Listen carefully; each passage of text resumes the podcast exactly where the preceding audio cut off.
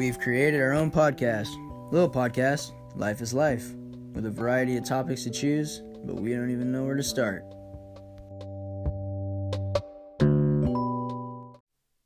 Alright, I'm back. What is going on? I hope you're doing well. Um, today we're going to talk about gratitude and all that goodness. So, today's quote Find ecstasy in life. The mere sense of living is joy enough. Emily Dickinson. Find ecstasy in life. The mere sense of living is joy enough. Alright, we're going to get right into it as usual.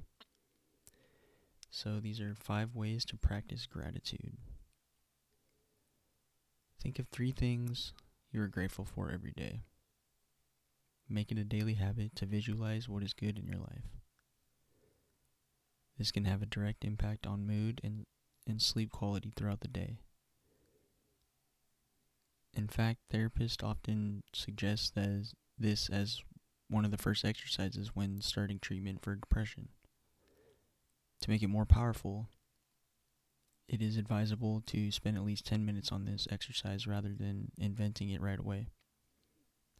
Writing them down is a great way to finish your practice, and they will help you review over the weekend. Um, start a thank you diary. Journaling can be a good self medication technique. When you write, you use different parts of your brain to access your memories and emotions from a different, uh, new perspective. Keeping a diary of gratitude has been shown to activate areas of the brain related to morals and positive emotions. Those who can find meaning and appreciate the good things that come from difficult situations um, show greater resilience, forgiveness, and separation.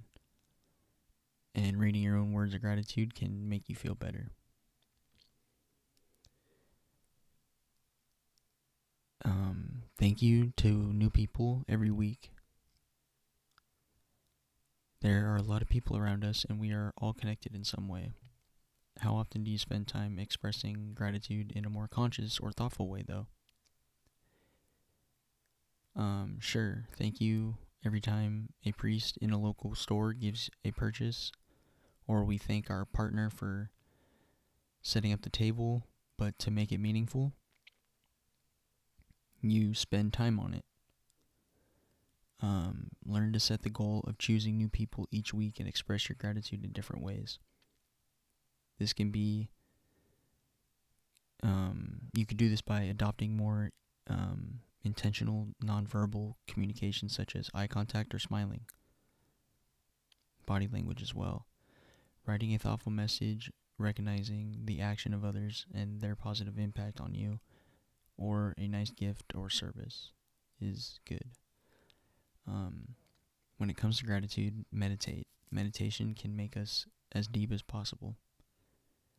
Various guided meditations, such as love, tenderness, allow us to broaden our perspective on life and our connection to ourselves and other beings.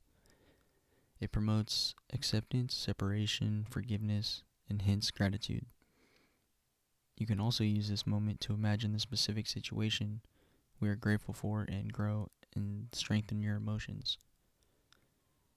Focus more on the intentions of others. When you receive a gift or a kind gesture from someone, think about how they intended bringing something good into your life. Imagine your willingness to help you, make you happy, or be there for you in the changing moments. So, that was my spiel on gratitude, and I hope you guys enjoyed that.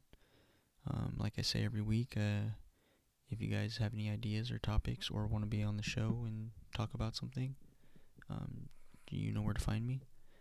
And other than that, don't forget to check us out and have a good day. Peace.